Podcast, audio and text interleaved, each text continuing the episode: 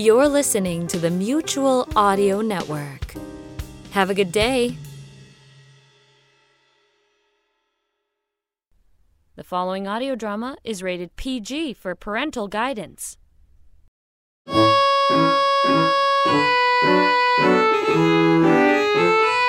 Chatterbox Audio Theater presents Bartleby the Scrivener by Herman Melville, Part 1.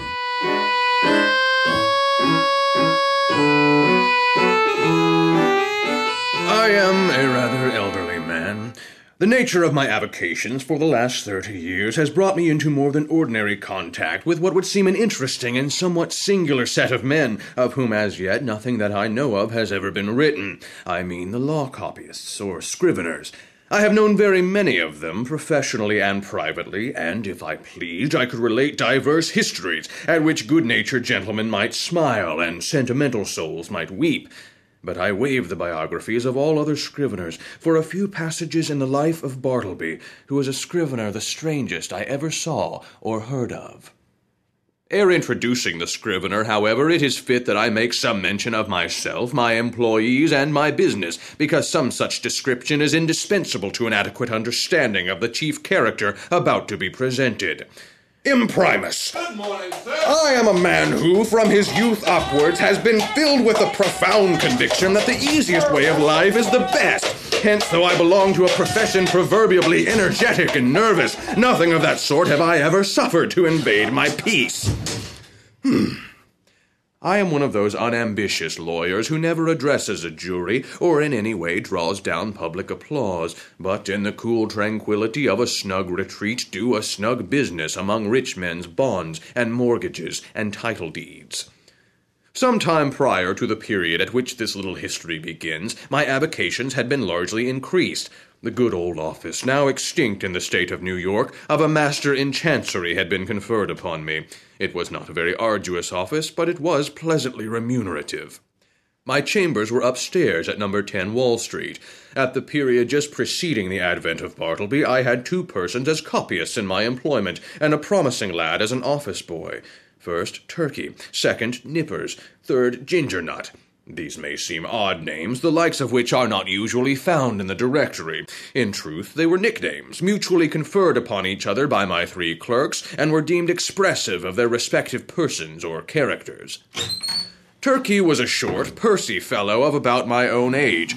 In the morning, his face was of a fine, florid hue, but after twelve o'clock meridian, his lunch hour, it blazed like a grate full of Christmas coals, and continued blazing with a gradual wane till six o'clock p.m., after which time I saw no more of the face, which, gaining its meridian with the sun, seemed to rise with it, to culminate, and then to set. There are many singular coincidences I have known in the course of my life, not the least of which was the fact that, exactly when Turkey displayed his fullest beams from his red and radiant countenance, just then, too, began the daily period when I considered his business capacities as most seriously disturbed. Not that he was absolutely idle or averse to business then, far from it. The difficulty was he was apt to be altogether too energetic. There was a strange, inflamed, flighty recklessness about him. He would be incautious in dipping his uh-huh. pen into his inkstand. Uh-huh. All his blots upon my documents were dropped there after twelve o'clock. He made an unpleasant uh-huh. racket with his chair. In mending his pens, he impatiently split them all to pieces and threw them on the floor in a sudden passion. Nevertheless, as he was in many ways a most valuable person to me, and all the time before twelve o'clock meridian was the quickest, steadiest creature, too, for these reasons I was willing to overlook his eccentricities, though indeed occasionally I remonstrated with him. Turkey, Uh, yes, sir. Turkey, what is the time? Um, the half past twelve, sir. Turkey, perhaps. Perhaps now that you are growing old, it might be well to abridge your labors somewhat. I'm not sure what you mean, sir. In short, Turkey, I mean that you need not come to my chambers after twelve o'clock, but your lunch over had best go home to your lodgings and rest yourself. Oh, no, sir. My afternoons are quite important. Turkey, Besides, sir, if my services in the morning are useful, how indispensable then in the afternoon? With submission, sir, I consider myself your right hand man. In the morning, I but marshal and deploy my columns. But in the afternoon, I put myself at their head and gallantly charge the foe. but the blots, Turkey. True, but with submission, sir, behold these hairs. I am getting old. Surely, sir, a, a blot or two on a warm afternoon is not to be severely urged against gray hairs. Old age, even if it blot the page, is honorable. With submission, sir, we both are getting old. Ah. Nippers, the second on my list, was a whiskered, sallow, and upon the whole rather piratical looking young man of about five and twenty. I always deemed him the victim of two evil powers ambition and indigestion. The ambition was evinced by a certain fiery impatience, the indigestion by a continual discontent with the height of the table where he worked. Though of a very ingenious mechanical turn, Nippers could never get this table to suit him. He put chips under it, blocks of various sorts, bits of pasteboard, and at last went so far as to attempt an adjustment with pieces of folded blotting paper. But no invention would answer. Is there some problem, It's Nippers? this desk, sir. Blast this desk. Well, adjust it then if it gives you such discomfort. with respect, sir, I have tried. But if I bring the table lid up at a sharper angle well up towards my chin, why, then it stops the circulation in my arms. But if I lower the table to my waistbands and stoop over it, there's a sore aching in my back. Well, which is the most comfortable? Neither is the most comfortable, sir. And with respect, sir, neither is the least uncomfortable either. In short, the truth of the matter was Nippers knew not what he wanted, or if he wanted anything, it was to be rid of a scrivener's table altogether. Blast this desk! It was fortunate for me that, owing to its peculiar cause, indigestion, the irritability and consequent nervousness of Nippers were mainly observable in the morning, while in the afternoon he was comparatively mild. I shall drop it to kindling. That is exactly what I shall do. Ah, come now. What you need is a good quart of ale. Two, perhaps. Because Turkey's paroxysms only came on at about 12 o'clock, I never had to deal with their eccentricities at the same time. Their fits relieved each other, like guards. When Nippers was on, Turkey's was off, and vice versa. This was a good natural arrangement under the circumstances. or perhaps some cakes. Yes, yes, that'll be the thing. Ginger nut.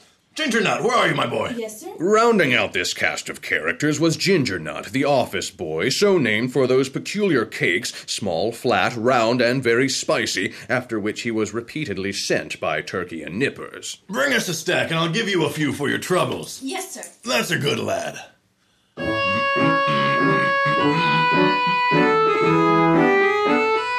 Now, my original business, that of a conveyancer and title hunter and drawer up of documents of all sorts, was considerably increased by receiving the master's office. There was now great work for scriveners. Not only must I push the clerks already with me, but I must have additional help. In answer to my advertisement, a motionless young man showed up one morning on my office threshold. I can see that figure now, pallidly neat, pitiably respectable, incurably forlorn. It was Bartleby. After a few words touching his qualifications, I engaged him, glad to have among my corps of copyists a man of so singularly sedate an aspect, which I thought might operate beneficially upon the flighty temper of Turkey and the fiery one of Nippers. I shall do my utmost, sir. At first, Bartleby did an extraordinary quantity of writing. As if long famishing for something to copy, he seemed to gorge himself on my documents. There was no pause for digestion. He ran day and night, copying by sunlight and by candlelight. I should have been quite delighted with his application had he been cheerfully industrious. But he wrote on, silently, palely, mechanically.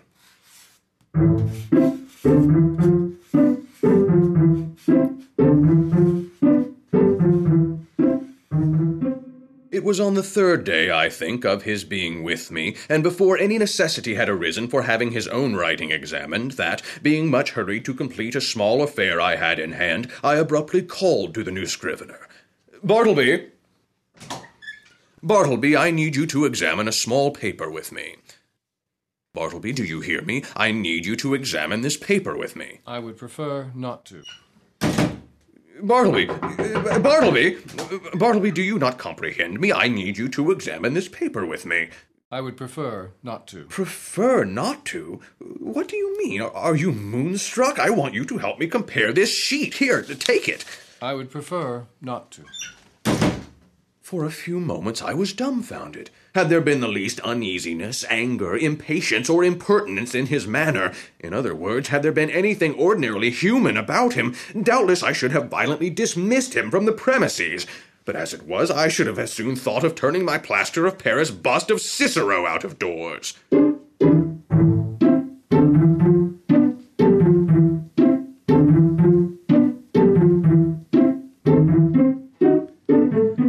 Few days after this, Bartleby concluded four lengthy documents, being quadruplicates of a week's testimony taken before me in my High Court of Chancery. It became necessary to examine them. Having all things arranged, I called Turkey, Nippers, and Ginger Nut from the next room, meaning to place the four copies in the hands of my four clerks while I should read aloud from the original. Bartleby, quick! I am waiting. What is wanted? The copies, the copies. We are going to examine them. Here, take this. I would prefer not to. Bartleby! Bartleby! Bartleby, why do you refuse? I would prefer not to. These are your own copies we are about to examine. It is labor saving to you because one examination will answer for your four papers. It is common usage. Every copyist is bound to help examine his copy. Is it not so? Will you not speak? Answer! I prefer not to. You are decided then not to comply with my request, a request made according to common usage and, and common sense. That is correct. Turkey, what do you think of this? Am I not right? With submission, sir, I think that you are. Nippers, what do you think of it? I think I should kick him out of the office. The astute listener will here perceive that, it being morning, Turkey's answer is couched in polite and tranquil terms, but Nippers replies in ill tempered ones. Or, to repeat a previous sentence, Nippers' ugly mood was on duty and Turkey's off. You hear what they say, Bartleby. Come forth and do your duty. Turkey, you and Nippers share the extra copy. Of course, sir. Though, if I may say, sir, it is quite out of the common. Ah, stubborn oaf. This is the last time you see me doing another man's business without pay.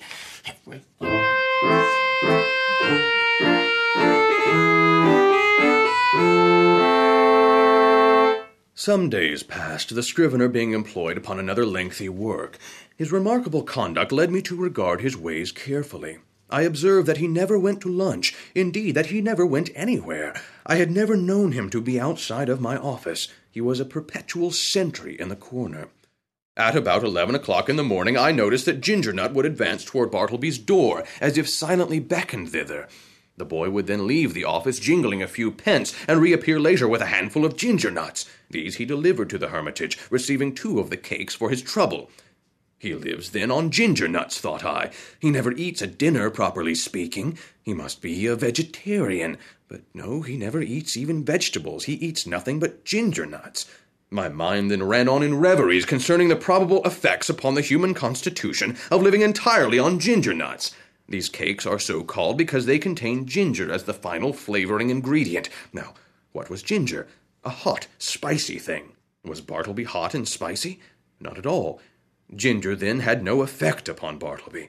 Probably he preferred it should have none. With as much sympathy as I could muster, I regarded Bartleby and his ways.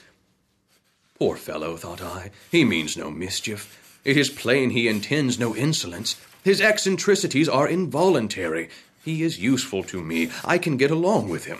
If I turn him away, the chances are he will fall in with some less indulgent employer, and then he will be rudely treated, and perhaps driven forth miserably to starve.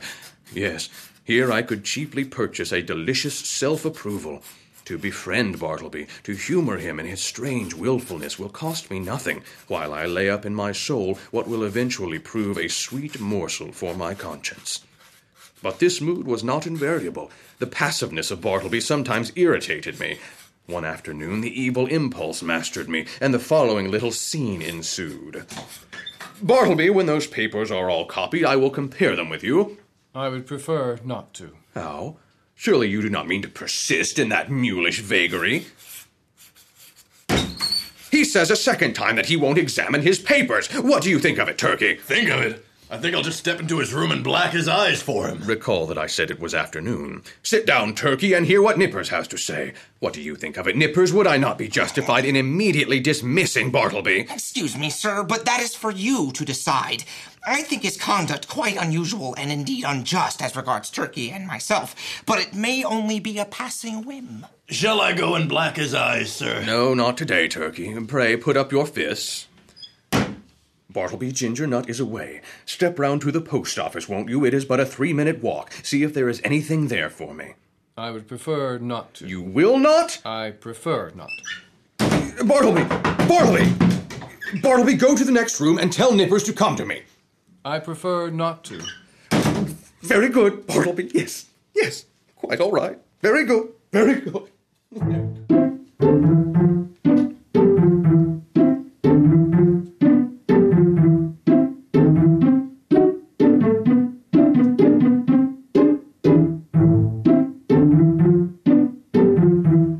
I acknowledge it? The conclusion of this whole business was that it soon became a fixed fact of my chambers that a pale young scrivener by the name of Bartleby had a desk there, that he copied for me at the usual rate of four cents a folio, but that he was permanently exempt from examining any work done by him. Moreover, said Bartleby was never on any account to be dispatched on the most trivial errand of any sort, and that even if entreated to do so, it was generally understood that he would prefer not to. In other words, that he would refuse point blank. As days passed on, I became considerably reconciled to Bartleby. His steadiness, his freedom from all dissipation, his incessant industry, his great stillness, his unalterable demeanor under all circumstances made him a valuable acquisition. One prime thing was this he was always there, first in the morning, continually through the day, and the last at night. Now, one Sunday morning I planned to go to Trinity Church to hear a celebrated preacher, and finding myself rather early, I thought I would walk round to my chambers. But upon applying my key to the lock, I found it resisted by something inserted from the inside. Like, what is the meaning of. Bartleby? Yes? Why, Bartleby, what are you doing here on a Sunday and, and in your shirt sleeves? I apologize, sir, but I am deeply engaged just now, and I prefer not to admit you at present. Not to admit me. Why, these are my offices. Perhaps it is better that you should walk round the block two or three times. By then I will probably have concluded my affairs. Yes. yes. Very good, Bartleby. Very good. Yes, yes.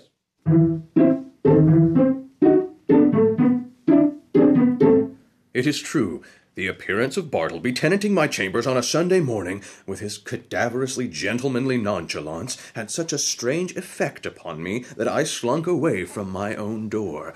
My mind ran in circles. Was anything amiss going on?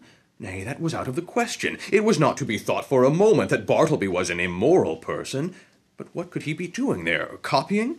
Nay, again, whatever occupied him at that moment had nothing whatever to do with my business.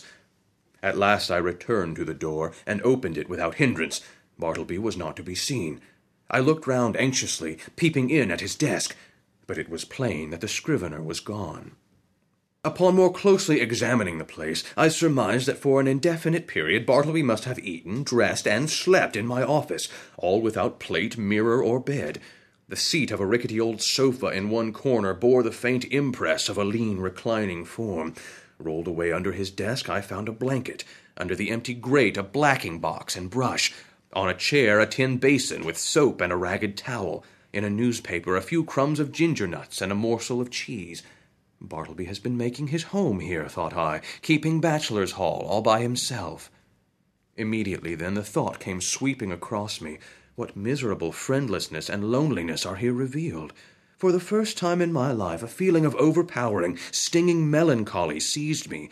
The bond of a common humanity now drew me irresistibly to gloom. A fraternal melancholy, for both I and Bartleby were sons of Adam. I remembered the bright silks and sparkling faces I had seen that day in gala trim, swan like, sailing down Broadway, and I contrasted them with the pallid copyist, and thought to myself, ah, happiness courts the light, so we deem the world is happy, but misery hides aloof, so we deem that misery there is none. What I saw that morning persuaded me that the scrivener was the victim of an innate and incurable disorder. I might give alms to his body, but his body did not pain him. It was his soul that suffered, and his soul I could not reach.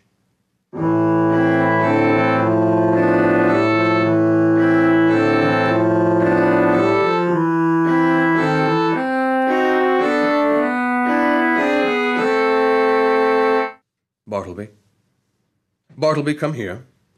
I am not going to ask you to do anything you would prefer not to do. I simply wish to speak to you. Will you tell me, Bartleby, where you were born? I would prefer not to. Will you tell me anything about yourself? I would prefer not to. But what reasonable objection can you have to speaking to me? I feel friendly towards you. What is your answer, Bartleby? At present, I prefer to give no answer. Never mind then about revealing your history. But Bartleby, let me entreat you as a friend to comply with the demands of this office. Say now that you will help to examine papers tomorrow or the next day. In short, say now that in a day or two you will begin to be a little reasonable. Say so, Bartleby. At present, I would prefer not to be a little reasonable. prefer not, huh? I'd prefer him if I were you, sir. I'd prefer him. I'd give him preferences, the stubborn mule. What is it, sir, pray, that he prefers not to do now? Mr. Nippers, I would prefer that you withdraw for the present. Somehow of late I had got into the habit of involuntarily using this word prefer upon all sorts of not exactly suitable occasions. With submission, sir. Yesterday I was thinking about Bartleby here, and I think that if he would but prefer to take a quart of good ale every day, it would do much towards mending him and enabling him to assist in examining his papers. So you have got the word too, Turkey. With submission, what word, sir? I would prefer to be left alone here. That's the word, Turkey. That's it. Oh, prefer. Yes, yes, queer word. I never use it myself. But, sir, as I was saying, if he would but prefer to take some ale. Turkey, you will please withdraw. Oh, oh, certainly, sir, if you would prefer that I should. Oh, uh, sir, quick question. This contract, would you prefer to have it on blue paper or on white? My God. Is there a problem, sir? No, no, Nippers. Let's put it on blue, shall we? Now come along. I believe that Bartleby prefers to be left alone.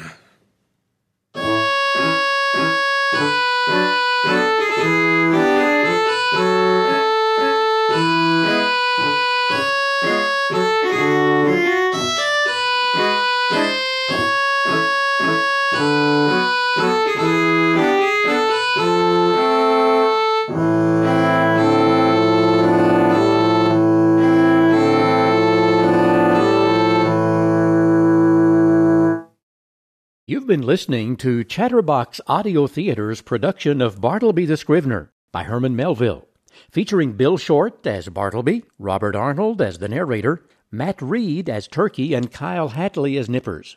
Sound effects by Aaron McGee. Music adapted and performed by Catherine Whitfield. Dramaturgy by Karen Strawn.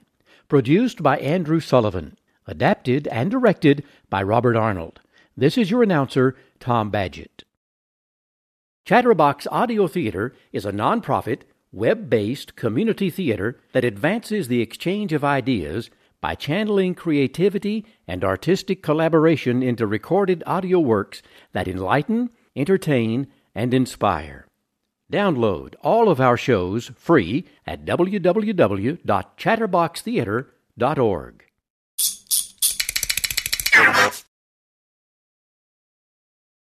There is a new SUV that's unlike any other. It's big because you want big, but you also don't want to worry about lousy gas mileage. And with the new Skeeter SUV, that worry is a thing of the past. Thanks to new hybrid technology, you can get more miles per gallon in your big Skeeter SUV. How does it work? Easy. As you approach a wimpy little car from the rear and start to climb over it with a Skeeter's patented action track suspension, a special metal tube projects from the Skeeter, piercing the gas tank of the car and sucking out all the gas therein.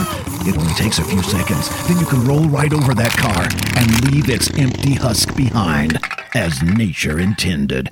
Yes, the new Skeeter is a hybrid of SUV technology and classic mosquito design. The Skeeter is definitely an itch you can scratch. Get over to your Skeeter dealer today, but hurry, get there before you see a Skeeter in your rearview mirror. The Mutual Audio Network. Listening and imagining together.